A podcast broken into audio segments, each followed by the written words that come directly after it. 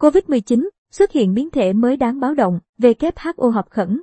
Kênh truyền hình CNBC đưa tin, Tổ chức Y tế Thế giới WHO triệu tập một cuộc họp khẩn trong ngày 26 tháng 11 về biến thể B.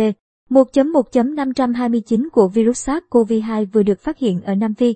Cuộc họp sẽ bàn về mức độ nguy hiểm của biến thể mới cũng như tác dụng của thuốc điều trị và các vaccine hiện có đối với biến thể này.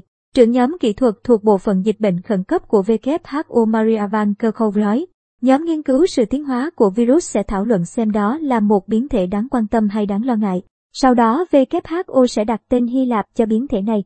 Bà cho biết, hiện đã tiếp cận được hơn 100 trình tự gen đầy đủ của biến thể virus SARS-CoV-2 mới. Ngày 24 tháng 11, các nhà khoa học Anh đã cảnh báo về nguy cơ lây lan biến thể mới B. 1.1.529 theo báo Daily Mail, có khả năng biến thể này nguy hiểm hơn các biến thể khác của virus. Hiện nay đã ghi nhận 10 trường hợp nhiễm biến thể B.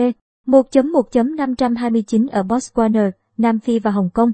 Theo chuyên gia miễn dịch học, tiến sĩ y khoa Vladislav Yemchugov, sự xuất hiện của B. 1.1.529 là cách virus vượt qua khả năng miễn dịch cộng đồng.